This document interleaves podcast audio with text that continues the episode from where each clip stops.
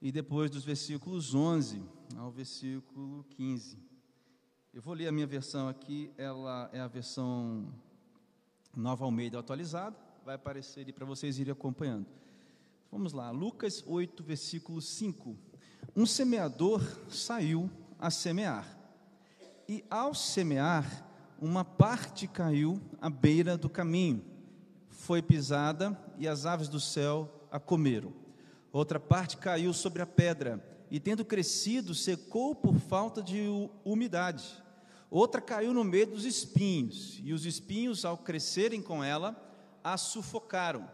Outra, enfim, caiu em boa terra, cresceu, produziu a cem por um. Dizendo isto, Jesus clamou: Quem tem ouvidos para ouvir, ouça. Mesmo capítulo agora, a partir do versículo 11. Este é o significado da parábola. A semente é a palavra de Deus. Os que estão à beira do caminho são os que a ouviram. Depois vem o diabo e tira-lhes a palavra do coração para não acontecer que, crendo, sejam salvos. Os que estão sobre a pedra são os que, ouvindo a palavra, a recebem com alegria. Estes não têm raiz, creem apenas por algum tempo e, na hora da provação, se desviam. A parte que caiu entre espinhos, estes são os que ouviram e, no decorrer dos, dos dias, foram sufocados com as preocupações, as riquezas e os prazeres desta vida. Os seus frutos não chegam a amadurecer. A parte que caiu na terra boa, estes são os que, tendo ouvido de bom e reto coração, retêm a palavra, estes frutificam com perseverança. Pai de amor, Pai querido, nós estamos aqui diante da Sua palavra, Senhor. Nós pedimos por um milagre, Deus, que é o milagre da comunicação do Senhor conosco através do Espírito Santo. Nós pedimos isso sabendo que o Senhor está disposto a fazer e assim o faz. Aqueles que se colocam, ó Pai, dispostos também a ouvir a Sua palavra. Então, Senhor, aqui eu estou disposto a ouvir, a receber e a passar para os meus irmãos. Aqui estão os meus irmãos dispostos também a ouvir apesar de mim, das minhas falhas, fale através da minha vida aos meus irmãos. A quem estiver ouvindo, Pai, no nome de Jesus, que o teu Santo Espírito tenha total liberdade no nosso meio. Em nome de Jesus, amém. Eu tenho feito uma pergunta, irmãos, uma pergunta tem me acompanhado já há algum tempo, e a pergunta é a seguinte: é exatamente o, o tema dessa série a nossa mensagem hoje, é, a nossa mensagem hoje tem esse título, né? Deixa eu colocar meu rosto aqui para abrir. Coração, campo de batalha. Mas a série de mensagens, irmãos, ela se chama Como receber, como receber a palavra de Deus. Essa me parece uma pergunta interessante para esse para os nossos dias porque a gente recebe né, a, a informações, seja pelo YouTube, seja assim nas igrejas, seja no contato com as pessoas. As pessoas estão falando sobre a Bíblia, sobre Jesus Cristo, sobre o Evangelho. As pessoas estão cantando sobre isso, né? Como é que a gente recebe então essa essa palavra? Eu fiquei pensando nessa pergunta, fiquei pensando assim, que características, né, das nossas vidas, características particulares do momento em que eu vivo e quais as características interpessoais, né? Quais as características é, que, que cercam a mim, as pessoas que me cercam, né? Como essas características pessoais e interpessoais afetam a maneira que eu recebo, né? As boas novas. Como é que, como é que, como é que se dá, né? essa recepção. Eu fiquei pensando sobre isso. Nós vamos falar sobre isso, irmãos, durante esses três domingos do mês de dezembro. Hoje eu vou falar com vocês sobre o coração campo de guerra. Domingo que vem nós vamos falar sobre crescer para baixo. Olha só, crescer para baixo. E no último domingo, de 17 de dezembro, nós falaremos sobre é, sair dos espinhos para a vida. Então eu te convido a caminhar com a gente nessa pequena série de mensagens. E, e me parece, irmãos, se você puder colocar o texto, me parece que Jesus está respondendo justamente essa pergunta minha. Parece que Jesus está querendo responder assim: olha, como é que as pessoas podem receber a palavra de Deus?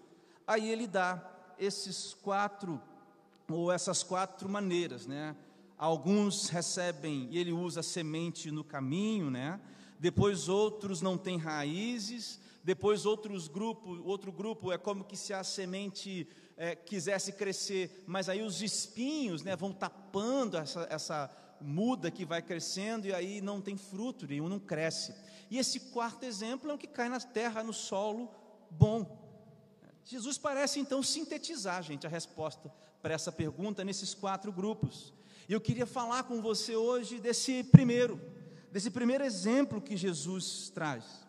Então eu queria fazer um paralelo para começar entre versículos 5 e o 12. Então nós vamos ler agora o versículo, versículo 5 e o versículo 12. O versículo 5 diz assim: Um semeador saiu a semear, e ao semear, uma boa parte caiu à beira do caminho, foi pisada, e as aves do céu a comeram. Comeram as sementes que o semeador semeou. Pisaram a semente que o semeador semeou. Aí no versículo 12, Jesus Cristo agora vai explicar esse versículo 5. Então a conexão é entre o 5 e o 12. Olha o versículo 12. Os que estão à beira do caminho, então quem são essas pessoas? São os que a ouviram. Ouviram o que? A palavra. Ouviram a boa nova. Depois vem o diabo, o Satanás tira-lhes a palavra do coração, para não acontecer que crendo sejam salvos. Então, irmãos, nós temos aqui nessa, nessa relação entre o versículo 5 e 12, assim, é, é, informações muito importantes que Jesus dá sobre esse primeiro tipo de gente, primeiro tipo de solo, primeiro tipo de coração essa primeira forma de recepção da palavra. Qual que é o problema, irmãos, dessas pessoas que estão no caminho e que o diabo rouba a palavra delas do coração? Elas estão à beira do caminho. O problema é não crer. Então preste atenção. O problema é, com essa parábola que Jesus contou, com esse primeiro grupo dentro dessa palavra é não crer. Não crer em quê? que Jesus é o único Filho de Deus e que somente através do sacrifício de Jesus e a fé nele há redenção dos pecados e possibilidade para a vida eterna. Agora, como é que esse processo então de não ter fé ele acontece? O versículo 5 responde para a gente: a semente é pisada e as aves do céu comem, porque o que é pisado não é a pessoa, irmãos, não é o pregador, é a semente que é pisada. Quem, o que é roubado, irmãos, não é o pregador pelas aves do céu, não é o pregador. O que está sendo roubado pelas aves do céu não é o coração ah, desta, dessa, dessa pessoa, enfim, é a palavra que está sendo roubada, é a semente que está sendo tirada. Então, como que isso acontece? Pisando na semente e roubando a semente. Quem que é o promotor, meus queridos irmãos, dessa ação? de pisar a semente e de roubar a semente. O Satanás, o versículo 12 diz isso para a gente, que quem faz isso é o diabo. E aonde é que isso tudo acontece? Aonde isso tudo acontece? Jesus está falando de que tipo de solo? Isso tudo acontece no coração. Versículo 12, irmãos. Depois vem o diabo e tira-lhes a palavra do coração. Por isso, irmãos, eu escolhi esse tema: coração, campo de guerra. Na verdade, queridos irmãos, o que Jesus está dizendo é que todos esses solos são tipos de coração. E eu acho incrível Jesus abrir com essa palavra coração, logo na explicação do primeiro exemplo, porque ele abre o entendimento para a gente de que tudo que vai vir depois de explicação se dá no coração. Então a falta de raiz é no coração.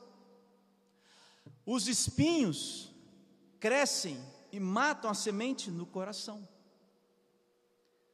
A semente é pisada no coração. E a semente também frutifica no coração. Então, o coração, irmãos, é um campo de batalha, onde Satanás está tentando roubar a frutificação dessa semente. Por isso, querido, assim, a questão aqui não é estar à beira do, do caminho. Não creio que seja essa a questão. A questão é estar longe da palavra. A questão é uma luta que é travada no coração. Essa que é a questão, na verdade, de toda a parábola. Por isso eu quero pensar com você rapidamente em três batalhas que acontecem no nosso coração. Não são única, as únicas, obviamente, mas são as três que eu consegui trazer para os irmãos, para a gente aplicar na nossa vida o versículo 5 e o versículo 12. Então eu quero trazer para os irmãos, vou repetir mais uma vez, olha, uma, três batalhas que acontecem nos nossos corações, aplicando o que nós lemos no versículo 5 e no versículo 12. Irmãos, eu, no primeiro lugar, eu posso aplicar essa palavra com os irmãos, eu gostaria de aplicar, dizendo que essa, uma das uma das três batalhas que acontecem no nosso coração é a batalha pela semente do Evangelho. A batalha pela semente do Evangelho. Veja o que diz o versículo 5 mais uma vez: olha, o semeador, o semeador saiu a semear, e ao semear, uma parte caiu à beira do caminho, foi pisada, e as aves do céu a comeram. Então, meus irmãos, é a semente que foi pisada. De novo, não é o semeador, é a semente que foi pisada. E aí, irmãos, eu fico pensando em como nós entendemos essa pisadura nos corações, né? Assim, que são campos de batalha, como é que é essa pisadura dessas sementes, irmãos? O que significa a semente pisada, né, destroçada? É importante, meus irmãos, quando a gente, para entender isso, quando a gente vê lá no versículo 12, que os, o, o, o, o núcleo de ação que quer ser interrompida no nosso coração é o crer, é crer, é acreditar, é ter fé. O que, o que está tentando ser interrompido nos nossos corações é a fé, é crer, é acreditar em Jesus. Por isso, irmãos, quando eu penso que a batalha pela semente do Evangelho acontece no nosso coração, eu posso pensar que isso significa tudo aquilo, irmãos, que vem deturpar a nossa fé, que vem roubar de nós, assim, o objeto de fé das nossas, das nossas vidas.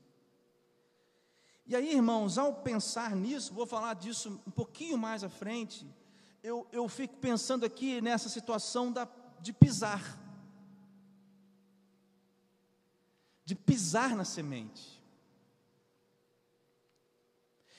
Irmãos, eu, eu olho para o nosso mundo, para a nossa sociedade de hoje, e, e, e acredito que o apóstolo Paulo é, é foi muito feliz do que ele disse lá em, Roma, é, em 1 Coríntios capítulo 1, versículo 18.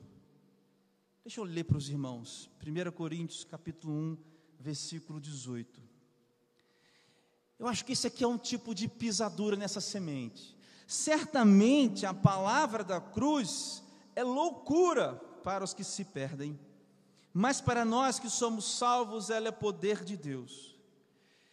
Irmãos, esse capítulo 1 aqui de 1 Coríntios, ele é incrível, um dos versículos que eu mais gosto, nós até falamos sobre ele né, na semana passada, lá no final, né, 27, quando ele fala sobre é, Deus escolher os sábios para envergonhar os, os que acham que sabem alguma coisa, enfim. Mas essa ideia da sabedoria de Deus ser muito mais além do que a nossa, já começa no versículo 18, lá no primeiro capítulo de primeira, da primeira carta de, do apóstolo Paulo aos Coríntios. Mas, nesse versículo 18, existe uma, uma nuance aqui desse versículo que é muito interessante. Que o apóstolo Paulo diz assim: que certamente a palavra da cruz é loucura e aí, irmãos, eu fico olhando para essa, essa, essa passagem lá de Lucas, da, da palavra de Deus sendo pisada, e eu fico pensando, o que, que é capaz assim de pisar a palavra de Deus? Irmãos, é justamente esse choque de realidade. As pessoas, irmãos, vão achar loucura. Veja, alguém vem a uma reunião, a uma célula, um culto, algum lugar. Alguém ouve a seguinte frase: Meu querido, você pode passar por todos os sofrimentos nessa terra, os seus olhos estão voltados para a vida eterna. E alguém ouve isso, alguém leva isso para a vida e começa a viver isso e vai para o seu dia a dia vivendo, então esbarra com alguém ou com outra pessoa que não tem nenhum tipo de conhecimento ou não vive isso. Isso é loucura, irmãos, para aqueles que estão perecendo. E diante de tantas e tantas explicações e formas de viver a vida que nós enfrentamos, a semente vai sendo pisada. A semente vai sendo pisada, porque é mais fácil nós confiarmos no poder do dinheiro. É mais fácil nós plantarmos a semente de quem com ferro e ferro, fere, com ferro será ferido.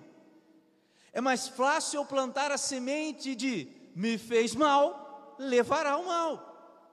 É mais fácil eu plantar a semente de se eu tiver dinheiro, se eu tiver condições, estará tudo bem.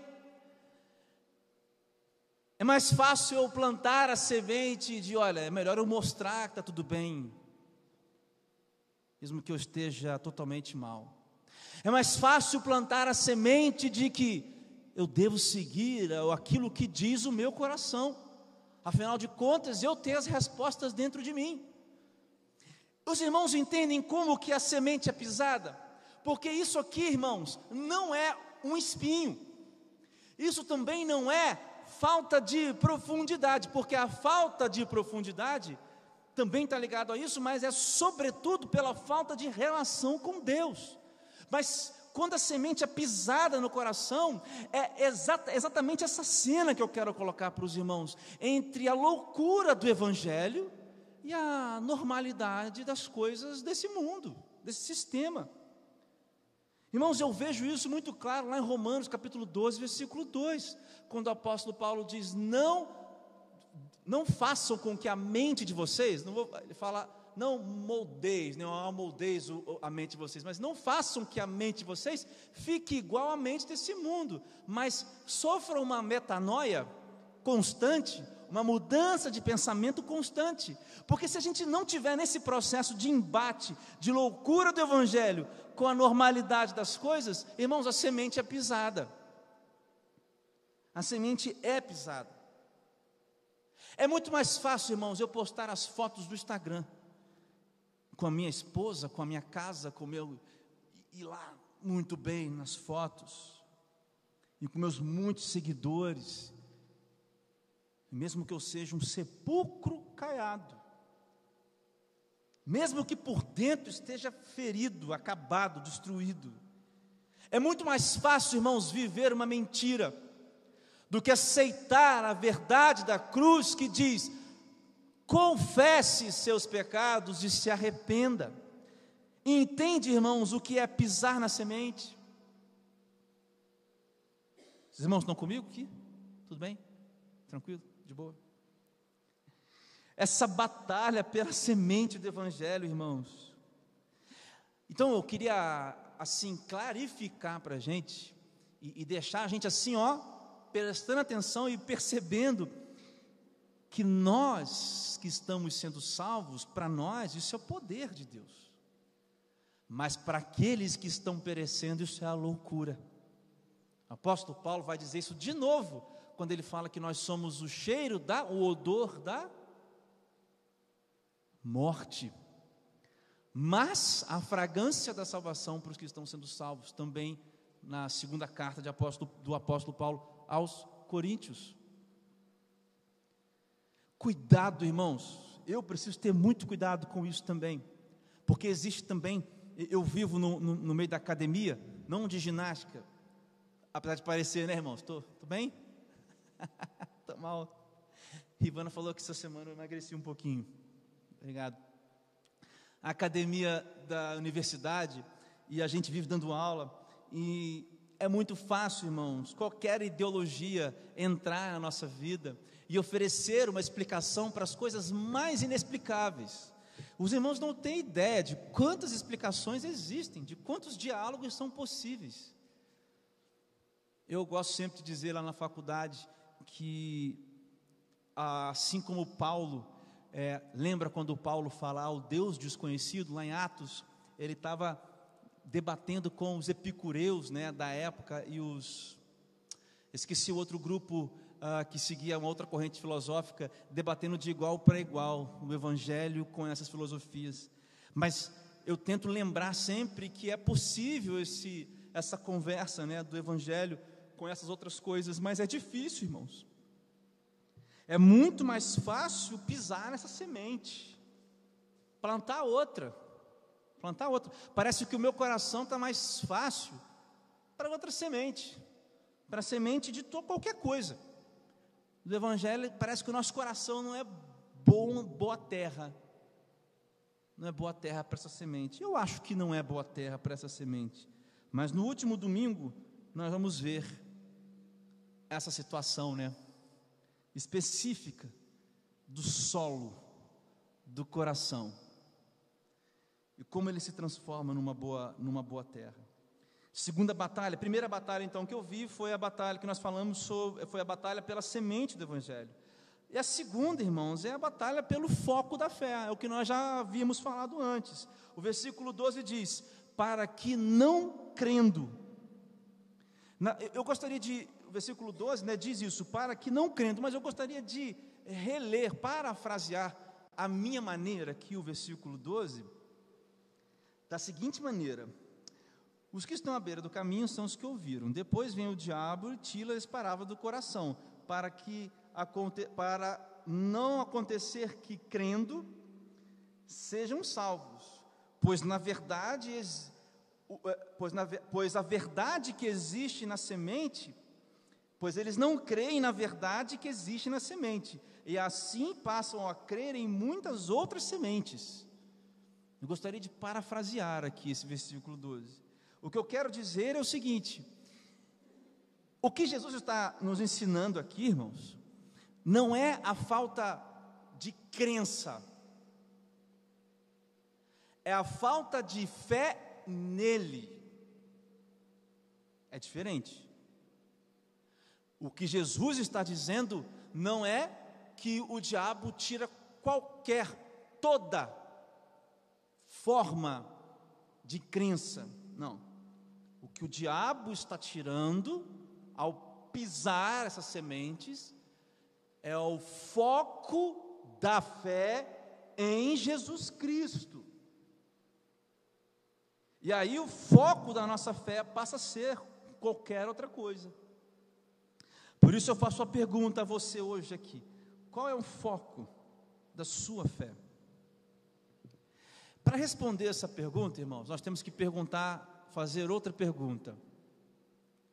Eu lhe faço a seguinte pergunta, né? Que você já deve ter ouvido isso muito, mas é, é o seguinte: você vai perder tudo, tudo, 100%, tudo, tudo. Vão te tirar tudo tudo, tudo, tudo, tudo, tudo. Pessoas, dinheiro, seu emprego, lugar, tudo, condições, bens, tudo, tudo, tudo. Se alguém dissesse isso para você e dissesse depois, olha, você pode escolher uma coisa para não ser tirada da sua vida. A resposta que nós daremos ou damos a essa pergunta, irmãos, revela muito bem qual foco é, em que foco ou aonde está o foco da nossa fé. Porque alguns vão responder: não me tire o meu trabalho. Outros responderão: não tire a minha família. Isso é difícil. Não tire de mim os meus bens. Outros dirão: Não tire de mim a minha arte. Conheço gente assim, muitas pessoas assim. Não tire de mim o meu status social. Outros até dirão: Não tire de mim a minha igreja. Mas o fato é, irmãos, é que aqueles que estão focados em Jesus estão dizendo, como o apóstolo Paulo disse em Filipenses no capítulo 3. Não vou, eu vou só para falar para os irmãos. O apóstolo Paulo, no, no capítulo 3, Filipenses, ele vai dizer o seguinte: olha, eu aprendi, é, quer dizer, eu, eu, eu sou melhor dos judeus, olha só, eu circuncidei dia tal, eu fui treinado no sei o quê, eu segui as leis, eu fiz isso, aquilo. Pode olhar para mim aí que eu sou, eu tenho tudo para dizer se eu sou melhor de vocês. Mas aí ele usa uma palavra, e os irmãos me perdoem a palavra, mas é essa palavra que o apóstolo Paulo usa. Ele diz: Eu comparo isso tudo a esterco, esterco, quando comparada àquilo que eu tenho em Jesus Cristo. Por isso que o apóstolo Paulo diz: para mim é, é, Jesus. Quando ele, ele diz, quando ele diz que morrer é Cristo e viver é lucro, ele está dizendo que morrer é Cristo e viver é Cristo. Por isso, irmãos, quando uma pessoa fizer uma pergunta dessa para a gente, a resposta deveria ser: olha, a minha relação com Jesus, a presença de Jesus. A única coisa, irmãos, que não nos pode faltar é a presença de Jesus. E se a nossa fé está em Jesus, então essa seria a nossa resposta. Agora existem duas questões aqui, irmãos, que eu queria chamar a atenção dos irmãos. A primeira é que ninguém vive sem acreditar em algo. Viu, irmãos? Porque fé, irmãos, ó, fé são três coisas. Já falei muito isso, né? Fé são três coisas. Fé é acreditar, e acreditar, irmãos, é da ordem do, do, do, do físico. Eu vou crer, da ordem da, da, do físico, não, da ordem da razão. Eu vou acreditar que isso aqui é uma Bíblia, isso é um microfone, isso é um pedestal. Acredito. E no caso de Jesus, eu acredito que ele é filho de Deus, que ele encarnou entre nós como ser humano, morreu e ressuscitou. Acreditar é isso. Segunda coisa que a fé é, irmãos, é confiar. Confiar, irmãos, é ir para onde Jesus mandar, não porque eu faço isso cegamente, mas porque eu sei quem Ele é. Isso é confiar. Confiar é para dentro. Confiar é para dentro, não é para fora. Confiar é para dentro. Eu confio em Deus. E a terceira coisa que a fé, é, irmãos, é obedecer. Obedecer é para fora. Porque eu acredito, eu confio. E porque eu confio, eu obedeço. Isso é fé em Jesus. Essas três coisas juntas são a fé. Então, como eu estava dizendo, não há ser humano, irmãos, sem essa união de três coisas. A gente está acreditando, confiando e obedecendo a alguém ou a alguma coisa. Essa é a grande questão dessa palavra tirar a fé. Porque ele está tirando a fé é em Jesus, mas não é a fé em alguma coisa, porque não existe ser humano que viva sem fé em alguma coisa. Pelo menos uh, pessoa, uma pessoa que esteja em suas plenas capacidades é, físicas e mentais. Está acreditando em alguma coisa. Por isso, irmãos,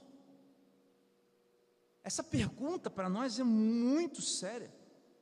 Porque eu acho que para a gente ver agora se a gente está se encontrando nesse primeiro exemplo da parábola, a gente tem que ver isso aqui: qual é o foco da nossa fé. Qual é o foco da nossa fé? Nós acreditamos, confiamos e obedecemos a Jesus ou tem outra coisa que está roubando isso da gente? A força de fé, ela existe em nós. O negócio é o foco. Onde é que o foco da nossa força de fé está? Nós vamos acreditar, irmãos, em alguma coisa. O diabo ele rouba a nossa, a, a, a nossa fé em Jesus. Estava falando de duas coisas ainda nesse texto. A segunda coisa é que aqui é um grande paradoxo também. Porque quem tem Jesus, olha que incrível isso. Quem tem Jesus, quem está com Jesus, sabe que Jesus não pode ser roubado. Então, olha só que incrível isso. Na verdade, a pergunta que eu fiz aos irmãos no começo é uma grande pegadinha. Porque quem tem Jesus, quem está com Jesus, quem é o último tipo de solo aqui, é, que é o solo frutífero, que a semente deu raiz e está com Jesus, quando alguém pergunta, vou tirar tudo da sua vida, ele diz: Eu já tenho, eu já tenho tudo que eu preciso. Na verdade, ele não responderia: Olha, não me tire a presença de Jesus. Ele diz: Olha, eu já tenho tudo que eu preciso. Por isso que quem é, é, se depara com uma pergunta dessa, vou tirar tudo de você, e não sabe se Jesus está na vida, é porque ele não está, é porque a semente foi pisada. Porque aonde a semente deu raiz, irmãos, não há Satanás que corte, não há diabo que desfaça isso, não, irmãos. Pode vir provação, tentação, períodos ruins, mas a semente está lá e ela vai frutificar. É Jesus quem garante isso. Você compreende, irmãos?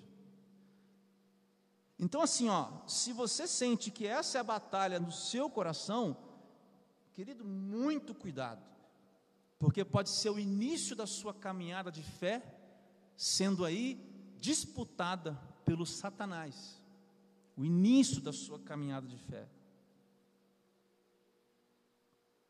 Aqueles que já andam há muito tempo com a sua fé enraizada em Jesus, podem viver as dificuldades da vida, balançam para lá, mas ou para cá, mas estão com as suas raízes bem fundadas. Mas talvez esse não seja o seu caso, que me ouve aqui hoje, que é o caso aqui do primeiro exemplo que Jesus deu na sua parábola, na parábola, parábola que ele contou. Por isso eu te faço a pergunta: qual que é o foco da sua fé? Pode ser sua mãe, pode ser seu pai, pode ser seus filhos, você mesmo, seu trabalho, seu dinheiro. Cuidado. Você está acreditando, confiando e obedecendo alguma coisa. Se não é Jesus, pode ser que a semente tenha sido pisada e as aves do céu tenham tirado, roubado essa semente. Por fim, irmãos, eu destaco para os irmãos aqui a batalha pelo coração. Lá no versículo 12, né, diz assim: Depois vem o diabo e tira-lhes a palavra do coração. E aí eu queria sublinhar aqui esse termo, do coração. Depois vem o diabo e tira-lhes a palavra do coração. Sabe o que significa, irmãos, esse a batalha pelo coração?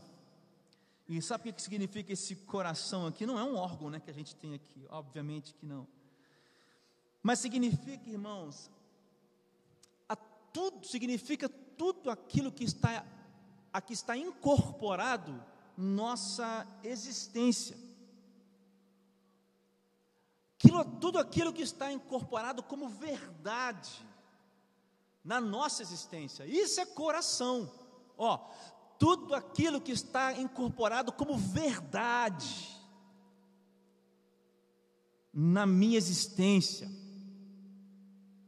O que o diabo faz é roubar a palavra do coração dessas pessoas, para que não haja uma verdade que limite, que norteie a existência dessa pessoa, ou da nossa vida.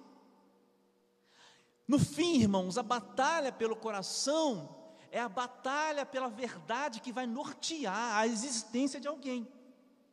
Isso é muito profundo, irmãos. Porque é no coração, irmãos, que guardamos os sentimentos, as, sensa as, as sensações, é no coração que guardamos também, irmãos, aquilo que nós defendemos e que elegemos como verdade racionalmente. É do coração, irmãos, que, que é no coração que vão brotar as sensações que o Espírito nos faz ter coragem, esperança, força. É no coração, irmãos. O coração simboliza então essa união, irmãos, de verdades que juntas vão dando forma à nossa existência, à nossa caminhada. Por isso a batalha do coração é uma batalha que o diabo está muito afim de vencer. Muito afim de vencer, irmãos. Parecido com, a, com o ponto 2 da fé, mas um pouco mais abrangente agora, eu te faço essa pergunta: como é que é esse conjunto de verdades que norteiam a sua vida? Ou o conjunto de verdades que norteia a sua vida?